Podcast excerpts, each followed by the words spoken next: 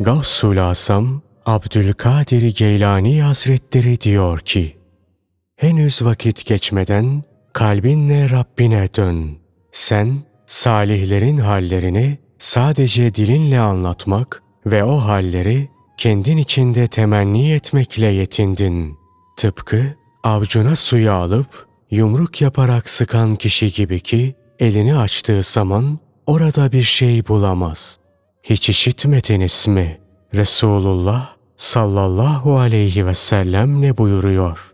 Boş ve kuru temenniden sakınınız.